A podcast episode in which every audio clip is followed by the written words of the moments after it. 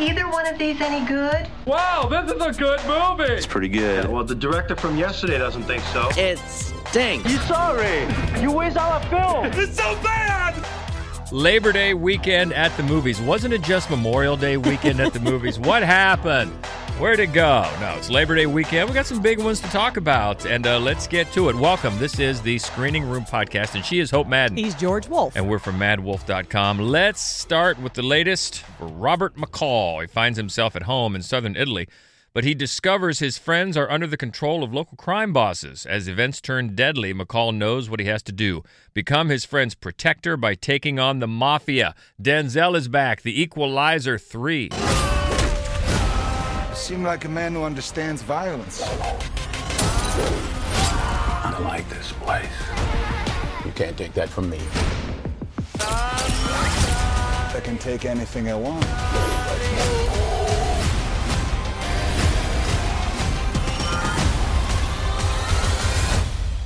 Police found multiple dead bodies on that farm in Sicily. Did you kill him?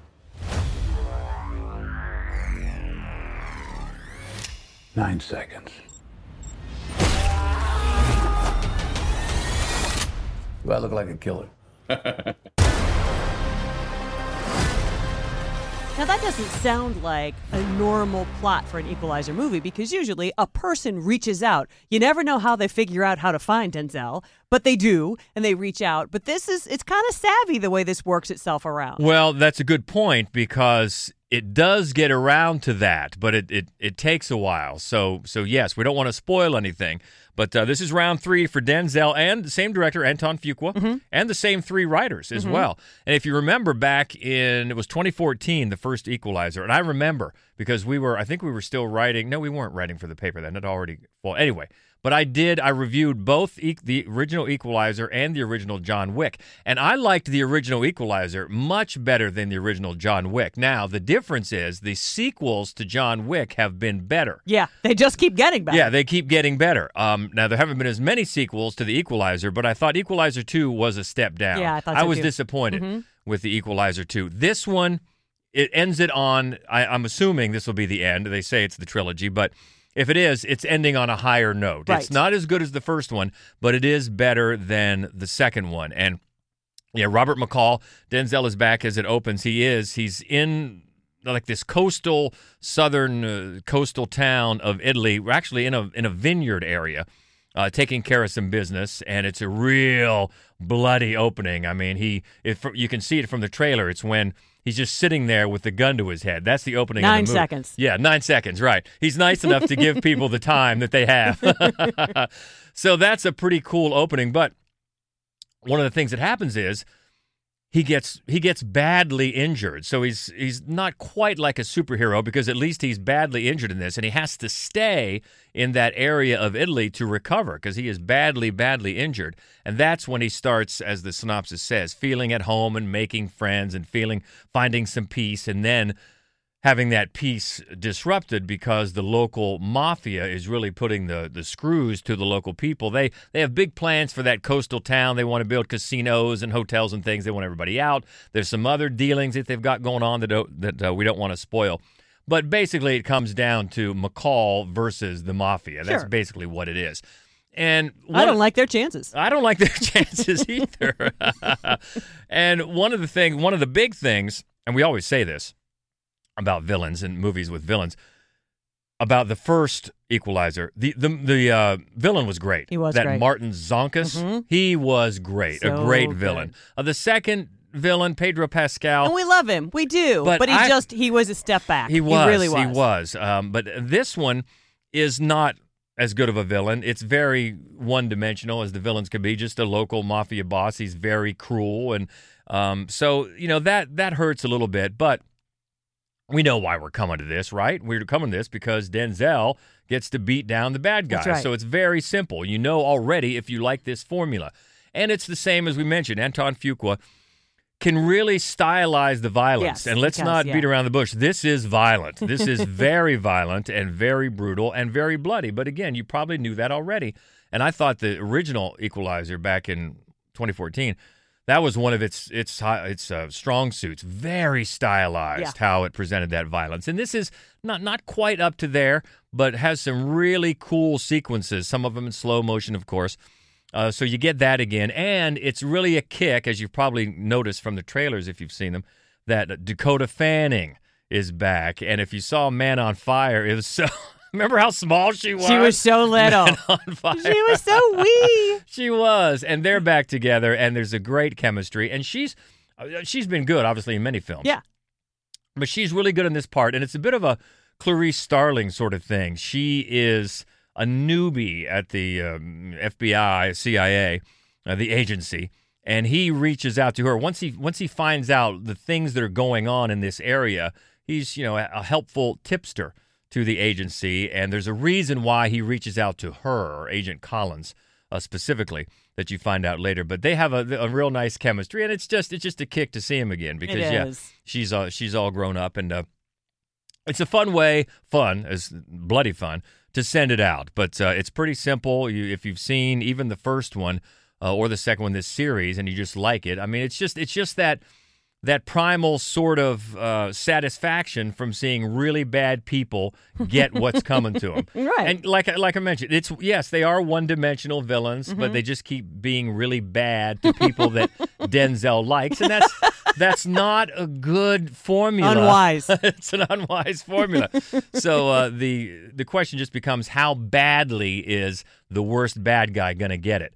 Uh, you know, and it I get why they did what they did. It could have been a little more satisfying, but but it still works. And as a as the capper of a trilogy, it's just fine. Sends it up on a higher note than the second one. So if you're in for this and ready for some some really brutal R-rated beatdowns, uh, and Denzel, as we said this morning on the the uh, TV gig, even, he can elevate pretty much anything. yeah, absolutely. That's absolutely true. Yeah, it's always just, and he he has this character down down pat. So Equalizer three, it's uh, it's a good ending to the trilogy, and I I think the the movie gives you every indication. I mean, there's not any any stinger or anything like that, but you do get the feeling that this is probably it, Right. Um, and that's fine. Yeah. and it goes out on a, a pretty good note. So the Equalizer three out in theaters now.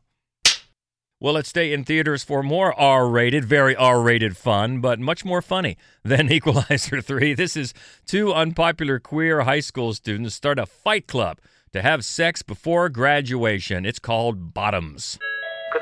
Could untalented gays please report to the principal's office? Guess that's you guys. What's your plan here? Jeff is psychotic. So, we teach a bunch of girls how to defend themselves. Adrenaline is flowing. Next thing you know, Isabel and Brittany are kissing us on the mouth. I'll sign off on your period club. Amazing. What? We are literally at the bottom. We have nowhere to go but up. I want that trophy. Well, I think here's another one you, you get early on. I mean, as soon as we saw this trailer, oh, yeah, we're, we're in all the way. yes, we were. We were in all the way. Again, very R, very raunchy, but if that's okay, you will find some funny stuff here. Oh, it's so funny. And it, you know, it's it's they start with so it's Emma Seligman is the co-writer and director. Rachel Sennott is the co-writer and star, co-star. And of course, a couple of years ago they made uh, Shiva Baby, which is a very uncomfortable, really smart comedy.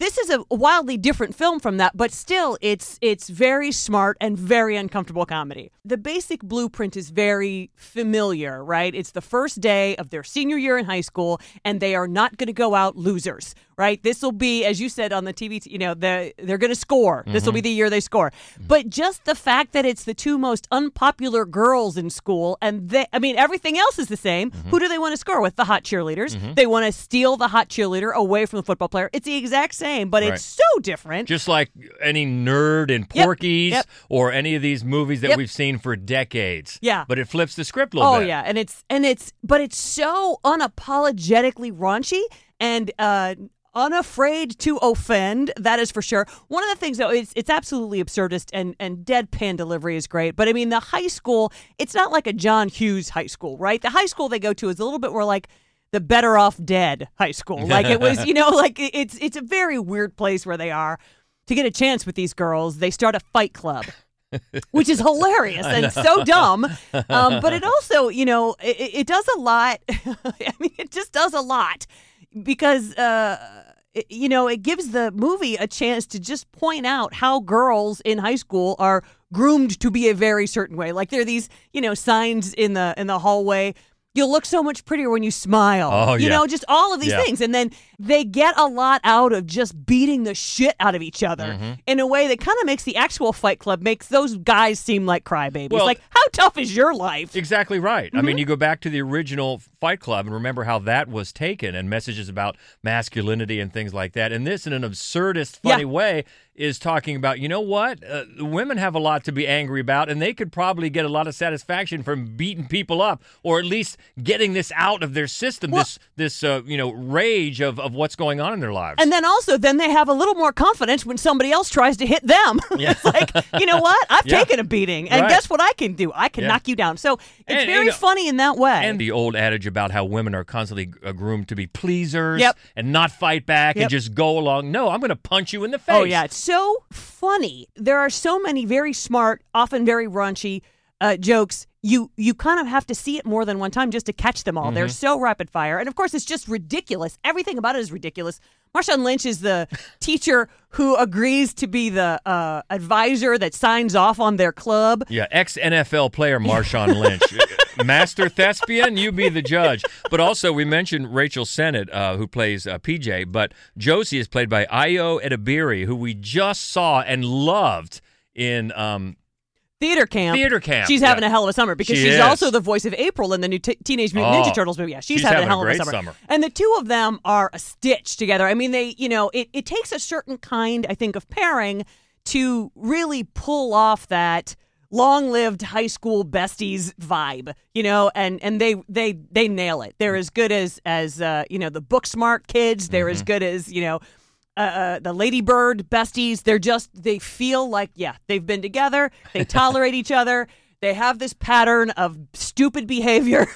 they just they really really fit, and they're both so funny. and it's great that, well, Rachel Sennott is a co writer here, and I'm glad they got it done now. I don't know how long she's going to be able to play a high school student. I know. I mean, but as, and if you saw Shiva Baby, you know, she, she just excels at looking uncomfortable and messy and she has she's always because shiva baby she got increasingly as the as the movie went on she just got in increasingly frazzled. And she just seems to excel at that. And and she's she's really i mean she was a standout then. You could tell in shiva baby that this this girl well both the filmmaker and the star i think i said that in the my original review both of these people are going places. Oh, yeah. and now they're they're together keeping together and uh, for a for a film that she gets a hand in writing and is just like you mentioned it's not only funny but it's it's so fast funny you think you missed something Oh yeah, it's it's a riot, and it's just you know, and it is smart. It is a smart movie, but at the same time, it plays exactly like any absolutely ridiculous high school comedy. It's just sloppy, raucous, raunchy, good time. and let's give a shout out to the guy that plays uh, the football star Jeff, Jeff. Nick, Nicholas Galitzine. it's great. and I love that it seems Oh. like they're always they never take off their football. Oh no, no, they don't. Oh yeah, he's he's hilarious. Yeah. he's just he just nails it. He's so funny. There's this bit, this turnaround, bright eyes bit. Oh, it's a stitch. So obviously a big recommendation, but but again, just be aware it's it's a hard R for bottoms in theaters now. Well, let's move to Shudder for the latest from one of our favorite filmmakers and local favorite filmmakers, especially uh, Jennifer Reeder. Uh, it's a story of Johnny, a reckless teen sent to live with her estranged aunt Hildy.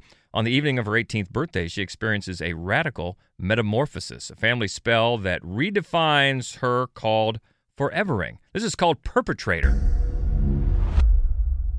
We have to find that girl. You are one in a long line. Ferocious, repulsive, magnificent. He took everything he could from her. He's gonna do that to us too. She's alive. I just don't know where she is. I could feel her blood leaving her body. We are all going to survive this. You have to be okay with the pain and the blood. Yeah, latest from writer director Jennifer Reeder, um, a favorite, a Columbus native here. Columbus, Ohio is our home base, and you actually got to talk to her about this movie recently for an interview and got a little more insight on it. I did, and uh, and I've gotten the, uh, the chance to interview her a couple of times. Of course, she made Knives and Skin a few years ago, which is just such a magnificent movie.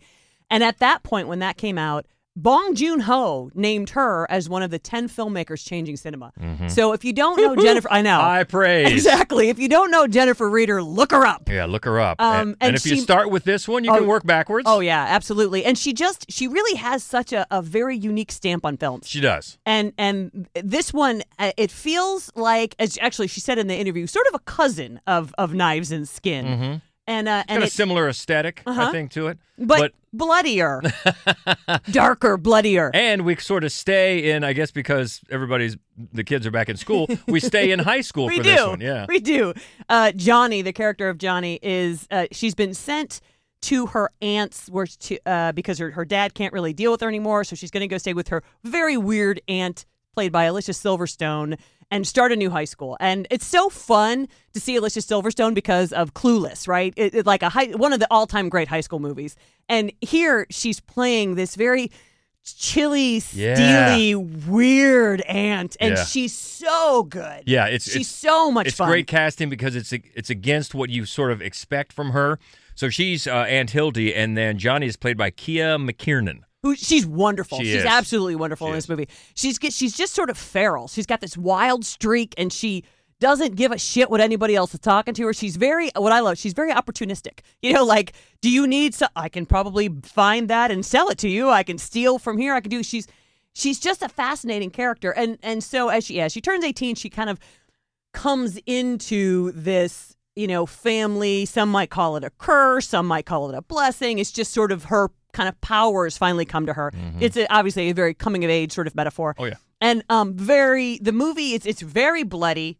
Uh um and it's it's mainly menstrual blood, which I just loved. I really love this about this movie is that, you know, um it kind of has this sense that you know horror is about blood obviously and it's about sort of the horror but but in this movie it kind of goes uh, 50% of us are pretty used to blood actually 50% of us for one thing know how to clean up a crime scene because we're used to cleaning up blood it's very fascinating the way the movie just goes i'm not sure what all of you were talking about but we know what in fact we could swim in it um, it's it's uncomfortable and and fascinating and icky but the story too, you know, the the high school that she winds up in in this small town, girls just go missing all the time. And you're sad about it, but at the same time it just happens all the time. Girls just go missing. And so, of course, when she comes into her power, she sort of has a this it's empathy really that helps her to figure out where they are. It's it's again, it's a lot of it is very metaphorical. It's very grisly though as well and wildly feminist this film is.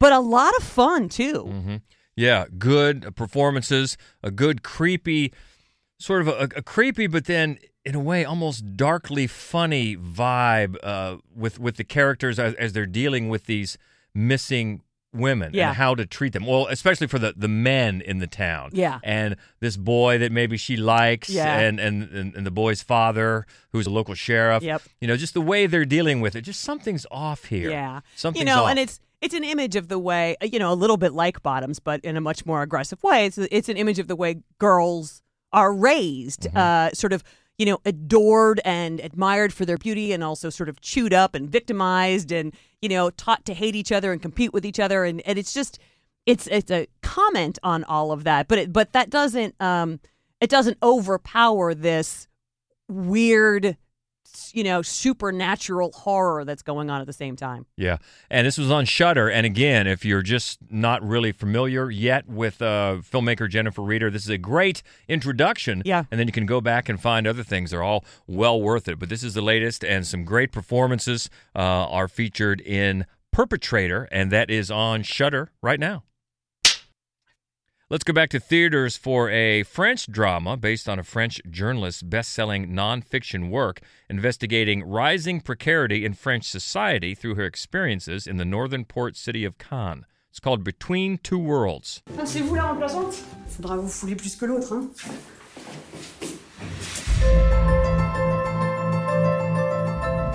Ferry, c'est opération commando.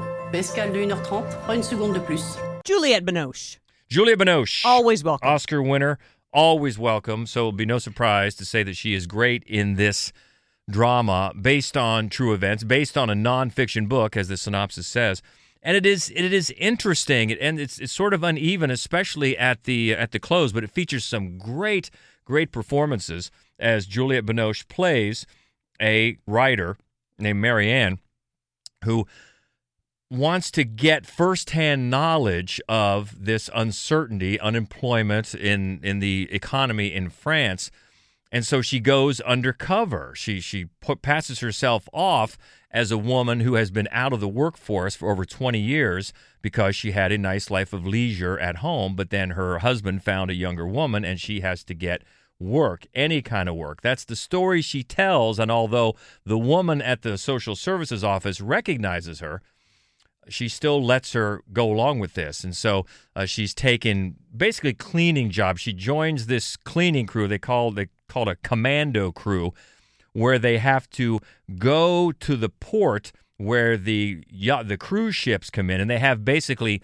90 minutes to get in there with their team and just clean all the rooms and just speed clean, and they got to move. And that's how these people live. They take the ferry, and or they take a bus to the ferry and then the ferry to the job. And they become like a, a work family. And she gets accepted as part of the family. And especially she bonds with uh, one worker in particular, Christelle, played by Helene Lambert, who's great. And she is just a no nonsense. She has kids at home and she will do whatever it takes. She, she's got to walk miles to the job, she'll do it. And so she has no time for these side trips to go sit by the beach that Marianne wants to do. And that should have been maybe the first clue that Marianne is living a different life because she's really not desperate. She's just pretending to be desperate Right. to get this get this experience. And as it goes toward the end, it certainly gives you a clue into how these people have to live their lives job to job and, and paycheck to paycheck and just facing a, a possible desperate situation at every turn. And it does shine a light on what Marianne likes to call invisible people. And you, you feel for them, you feel for their situation and then when one of their group does get a promotion get a better job and and moves on leaves the nest so to speak they're all happy for her but yet mm-hmm. kind of hoping that maybe they could do it too and you, you feel that it, it, the performances are authentic but then as of course her jig is up you know mm-hmm. it, she finally gets found out the film just doesn't hold her as accountable as it feels like it should. Right. I mean, she's sad. Marianne is sad mainly because her friend Christelle is mad at her and won't talk to her. Well, I wonder why. Right. And it just doesn't have a, a view of the film that what she's done was just an absurd breach of trust. Yeah. To use these people's lives, even though she thinks the ends justify the means, because look, I'm shining a light on these people. But look what you did. Right. And I, I, myself, I was just looking for more accountability from her character, and it's it's not there. And I think maybe how you would react to this film might depend on your own experiences with these types of jobs or Mm-hmm. these types because if you've worked in any sort of service industry Mm-hmm. or had to live paycheck to paycheck you want to punch this woman in the face Yeah. who do you think you are Yeah. You know so even though there there is a lot to like here and especially the performances by the entire ensemble You just wanted the film good. to hold her a little more I wanted the. Yeah. film to hold her. Yeah. But now, now I will say, you know, we haven't read the book. Maybe that's the the view of the author of the original nonfiction book. Maybe that's hey, I'm doing a favor. I don't Right. know. Yeah, I don't want to put that thoughts in her because because I haven't read the book. But I just know the film though. I, I think could have held her a little more accountable for her incredible breach of trust with this. But uh, it's still there's there's some good moments here and some good performances. And Juliette Binoche, she really she balances the possibility of labeling it a quote unquote brave performance, you know, Mm-hmm. because people call women, especially women of a certain age, oh, she's so brave because she's not wearing makeup and she's scrubbing toilets. Mm-hmm. Right. Well, no. I mean, it's a character and she does it very well and toes that line between having a little bit of of, of caring about these people, but but is it enough? You're just sad because your friend won't talk to you. You don't really have have experienced and, and felt and appreciated the ramifications of what you've done. Um, so I was looking for that, but otherwise, it, it's still it's it's a decent well done drama. I was just looking for a little bit more at the end, and that is uh, in theaters now called Between Two Worlds. Let's stay in theaters for another drama that is elevated by the cast. A journalist grieving the murder of her son forms an unlikely alliance with his pregnant girlfriend to track down the killers in the seedy world of drugs and corruption. It's The Good Mother. You saw the person who broke in? Doesn't make any sense. We got a lead. A what? We got a lead. Helping and healing is actually what you want. You really need to see it for what it is. Don't I get to know who killed my son?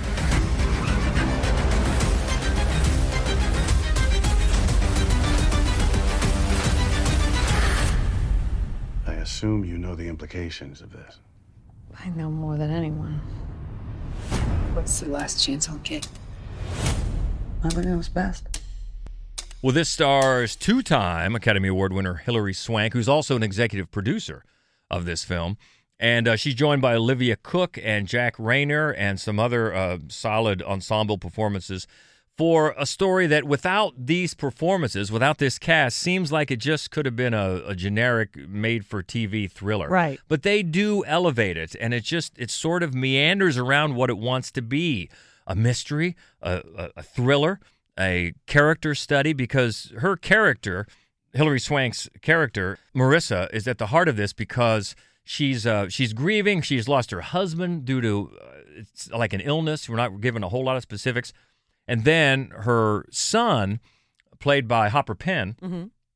has just been shot and killed after being a junkie and a drug dealer. And she has just, because of those two devastating things in her life, has pretty much just withdrawn into smoking and drinking. And even though we're told she's a very good reporter for a local Albany, New York paper, she's just doing editing because she just doesn't care anymore. And even though she hates her son's girlfriend, played by Olivia Cooke, because she blames her for bringing her son into drugs, they eventually team up to try to find the killer with the help of her other son, who happens to be an Albany cop, played by Jack Reynor. So you got some mystery in there. Who did it? What's going on? You you got a, a wannabe thriller that really the co-writer and director, uh, Miles Joris Para I think. Apologies if I mispronounced that.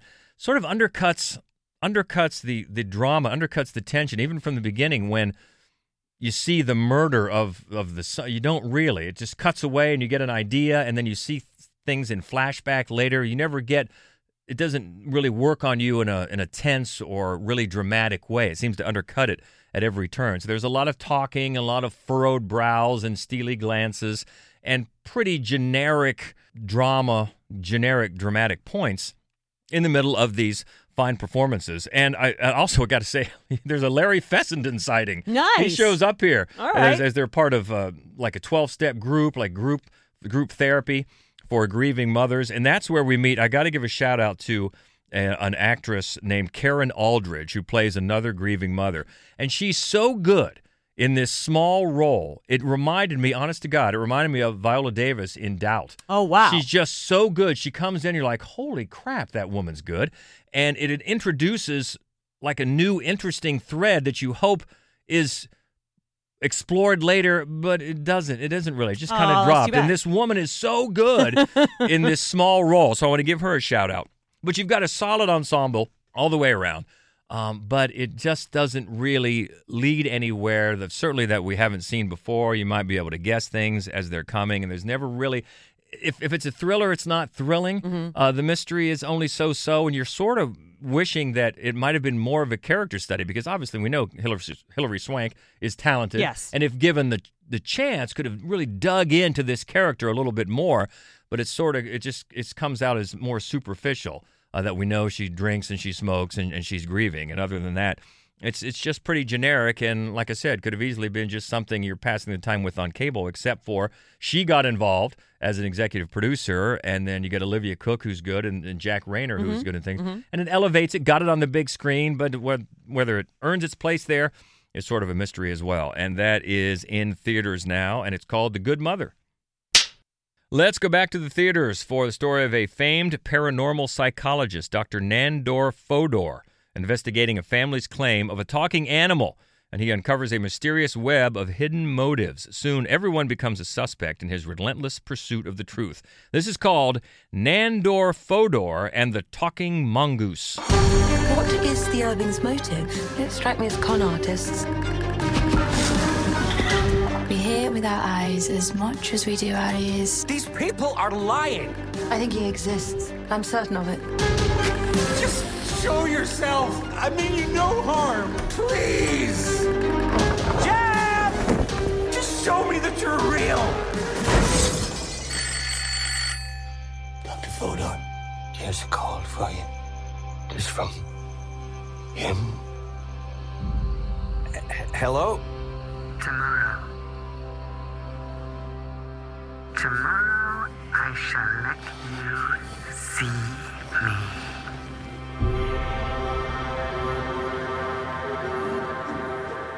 That synopsis does not really describe this film. I have to be honest. But uh, one of the things that's interesting about this movie is that it's a true story. I mean, it's based on a true story. Now, Simon Pegg stars, and and obviously the, it it takes some sort of ridiculous turns. But on the Isle of Man, people believed that this mongoose could talk, and it kind of kind of you know was was given Loch Ness monster a run for their money because people started to think that there was this supernatural creature on these people's farm, and this real guy, this real doctor, Nandor Fodor, decided to go out and investigate it. That's a name right there. It is a name. Nandor Fodor. He's Hungarian originally. Then he w- went to he uh, became a, a doctor in uh, New York, and then uh, and then moved to England. That's- And and I and I because this was based on a true story, I thought I expected it to be based on a book, but it's not. This is an original screenplay.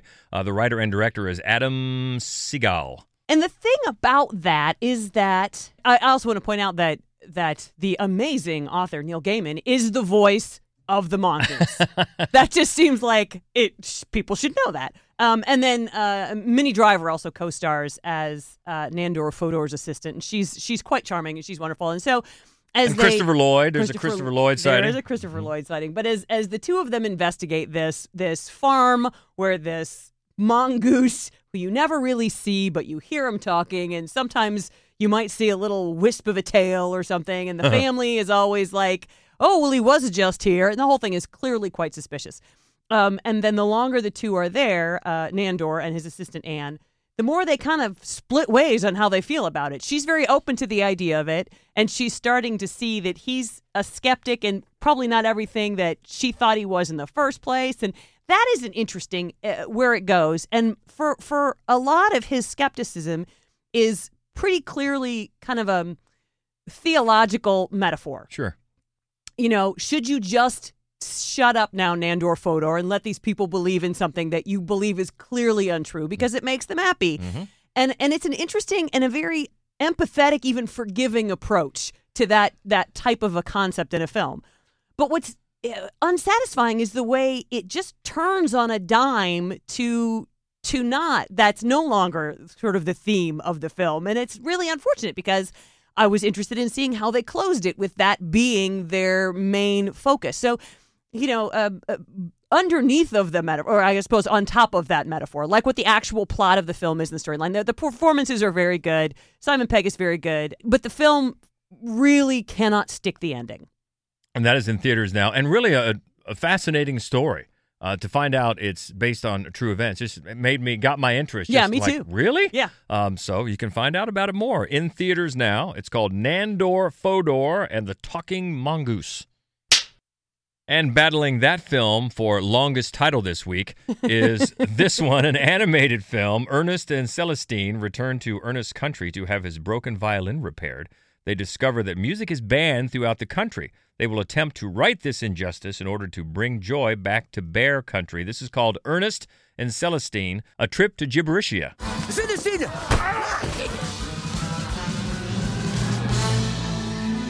Qui cherche les notes trouvera la mélodie. Christie Robb and her daughter, Emmy Clifton, uh, reviewed this one for us. I love when they do that. Yeah. It's, it's very much fun to hear that there are two perspectives on uh, animated films, and both of them loved this very much. Actually, gave it four stars. Uh, what um, what Emmy liked, and also what they both really liked, was how beautiful it is. It is Yeah. like a living watercolor. It's Yep. absolutely beautiful, and the the two characters, you know, the it's a it's a series Um, Ernest and Celestine that has won an Oscar. It has a TV show. It's got a series of books. So you know it's much beloved. It's particularly in Belgium. It's originally a Belgian Okay, yeah. property. Yeah. Um, and and uh, they clearly know what they're doing with these characters. The characters are adorable, as adorable as they can be. What was very surprising to Christie is that this is a political thriller. that it does That is. such a brilliant job of sort of of sort of uh, helping children understand things like fascism and tyranny. She said, you know, that Emmy just kept coming up with ideas to like, I can see what's wrong with this right now, and here's how maybe you could do something about it. And then Bravo. it was, I know, brilliant. Bravo. And it's only 80 minutes. So it's a quick one, too. So, Yeah. especially if you have a young one in the house, uh, this would be something to, again, watch together Yep. as they did and maybe discuss. Yeah. And so check out both their, their tandem review. You can check it out. It's up now at maddwolf.com. But a recommendation for both of them for Ernest and Celestine, A Trip to Gibberitia. And one more this week. It's on VOD. When Samuel, a young orphan, is sent to live with foster parents, he is gradually forced to face the demons he's holding on to internally, as well as those that exist within his new family, leading to a stunning and transcendent final act. It's called Astrakhan. Tu sais, Sam, t'as vraiment un beau sourire. C'est quand tu souris qu'on voit qui tu es. And in case you were wondering, as we were, what the title comes from, well, it's the gorgeous Astrakhan fur that is soft, shiny, and warm, and actually comes from fetal or newborn or even unborn lambs, with the white lamb being the Christian symbol of purity and innocence. The Astrakhan evokes the early sacrifice by society of the black lamb, equally innocent, but slaughtered before or right after birth. So heavy metaphors there. Yes, and it's um it's a story of Samuel, who is so amazingly beautifully played by Mirko Giannini. It's just an amazing performance. As we sort of learn about him, he's out at the zoo with his new foster family, and on the way home, things seem fine. They seem well enough, and then you start to realize it, it, it's just so observational this film that the family just says things in front of him as if it wouldn't be a bother to him at all to know that he's kind of a pain in their ass but they need the pension so that's why he's there. And you don't know exactly what happened prior to this placement but he's having some troubles. Mm-hmm. And of course when when they they sort of show themselves with these physical manifestations his new uh, foster father just thinks he's being rebellious and he's doing it to be a problem and so he gets beaten. But and as heavy-handed as that sounds the film really is not. Yeah. um, the very few real villains in this movie and even fewer real heroes in this movie. And it's it is it's so beautifully filmed that the kind of i suppose gritty realism of it almost seems misplaced or like unserved by the beauty of it except that it all comes together in this almost surreal final act that is so beautiful it's it's basically a character study of how monsters are made to be honest with yeah, you yeah, I was going to say, and I love those types of films and story, t- the type of storytelling. It takes a skillful, especially writer, to to just you you don't know what it's saying until it's oh that's yeah. I want to give you a glimpse of how something can build uh, and how it can start, and we'll give credit to the co-writer and director. It's David Depesseville. Again, hope I pronounced that right. But yeah, the story of this young boy Mhm. and the things that he, he lives with. Yeah, how can how do troubled people first become troubled? Yeah, I and, guess. And it's you know the way it's told. It's definitely not dialogue driven. I mean, there's dialogue. People talk all the time, but it's it's almost like every scene is a little short story, and it's not what they're saying that matters. It's kind of just the mood that's evoked and, and what happened in that scene and how that leads to the next scene. It's an incredibly well put together film. yeah, and Astrakhan is on VOD now and recommended. Oh, you know what? And we should say one thing quickly. Uh, we were late. We didn't do this one last week, but just watched it this week. Uh, the new one with the Adam Sandler family. Um, You are so not invited to my bat mitzvah. It was charming. It was charming and funny, and it's on Netflix now. Yep. And he didn't have any hand in writing or directing. I assume it's his production company because he co-stars as the father of the one girl, but both of his daughters are in it. His wife is in it, and yeah, it's about this this girl who's dealing with her bat mitzvah and having a big fight with her best friend. And it is, it's just charming and funny, and one of those movies that seems to get it right about being in a in a young teen's world. Not condescending, Mhm. not trying to be cool and understand when you don't, but they just they just get it right. Yeah. So so check it out if you haven't. very, yeah, if you yeah. missed it when it was first out, as we did, uh, it's on Netflix now, and I really enjoyed that one. It's fun and funny and well worth seeing. All right, well, the Schlocketeer off this week, but a big piece of news just dropped today that I know he would definitely talk about, and that is it was just announced that Exorcist Believer, the sequel, Mhm. Did have a Friday the 13th release date, which seems very appropriate. It's getting out of the way now of Taylor Swift. That's right. her film, her her concert tour film is coming out on Friday, October the, the 13th. So now we're moving the scary movie to October 6th, which is not a scary date, by the way. No, on one hand, okay, we get it earlier, Mhm. but yeah, that seemed like a cool release date. And could it have been a hashtag Exorswift? we don't know. We don't know. because it's not going to happen. Because in case you didn't know, right now it's Taylor's world, and we're all just paying rent. And out of the way, we'll have to see what really does have the cojones to go up against Taylor uh, and her era's tour uh, film concert film that week. But that's But the- it's not regular ticket prices. It's not. I don't know exactly For what Taylor the deal Swift? is for the Taylor Swift movie. There, it's not regular ticket prices. Well, it's not one of those one night events, No. right? No. No. So you Oh, mean? well, actually, maybe it is. I don't know. But no, I, don't think so. But I- it, yeah, the you have to pay a different price to get to get tickets to it. oh, I'm not positive. well, she makes. The, hey, yeah. she makes her own rules. She does. And you know what? I'm not saying that she's gouging us because the, we got that great news at the end of her tour that she gave like all the bus drivers and all the all the like this Oh, no. huge bonus. We're big Hey, fans. we're not bad as a human. Taylor Oh, Swift. That's right. No, because we're also afraid of her fans. But um, but I do know, uh, and you know, well, a schlocketeer would be able to to pinpoint exactly the difference. But I do know that it's like tiered pricing. It's not Okay. a regular ticket price. And also, I have to say, I mean, back in my days in country radio, You met her. I, I met her. I took some winners back to meet her. She was great. Yeah. she was great with the winners. She wrote me a very nice handwritten letter. Thank you that- card. yeah, that we've got hanging in the basement. So believe me, no, I got nothing but love for Taylor Swift at all. But uh, I would have loved to have seen them go hand in hand, and maybe we could, you know, if you, if you want to recreate the Barbenheimer thing, and maybe it would have been an interesting pairing, The Exorcist and Taylor Swift. But not going to happen. Stop trying to make it happen because it's not going to happen. So that's the big piece of news. We'll check in with the Schlocketeer, maybe get an update on that next week. But looking ahead, speaking of next week and horror films, we get one. The Nun Two is out next week. And then my big fat Greek wedding three, Okay, that's out next week. Also, Scrapper, eight found dead. another long title. Aristotle and Dante discover the secrets of the universe. I don't believe they do. Ours also Our Father the Devil, Uh, one called Megalomaniac Thirst, and Bobcat Moretti. That's all next week. But what do you think about this week? Equalizer 3 or Bottoms or Perpetrator? Or what do you think? Let us know.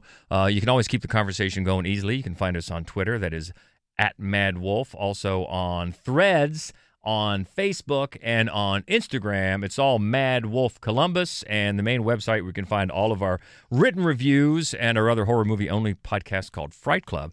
That's all there at maddwolf.com. So, plenty of ways to keep in touch. We hope you will. Have a great holiday weekend. Enjoy. Let's send summer out with a bang. And until next time, she is Hope Madden. He's George Wolf. And this is the Screening Room Podcast. See ya.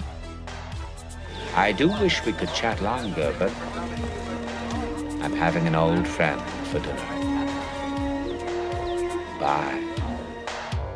Okay, everybody, that's a wrap.